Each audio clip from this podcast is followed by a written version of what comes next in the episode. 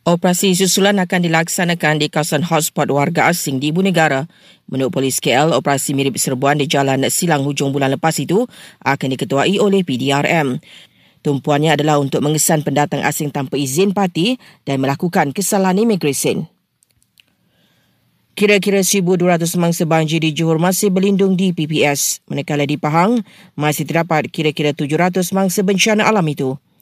Dalam perkembangan berkaitan, Kementerian Pertahanan telah menggerakkan Angkatan Tentera Malaysia untuk bantuan pasca banjir di Johor.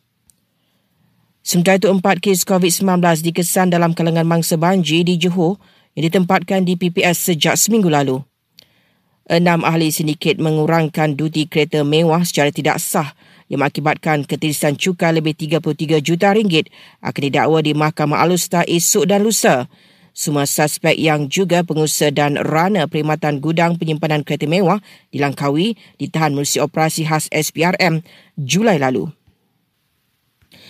Penumpang KTM komuter Lembah Kelang akan nikmati tambang percuma pada 24 dan 25 Januari ini sempena perayaan Taipusam.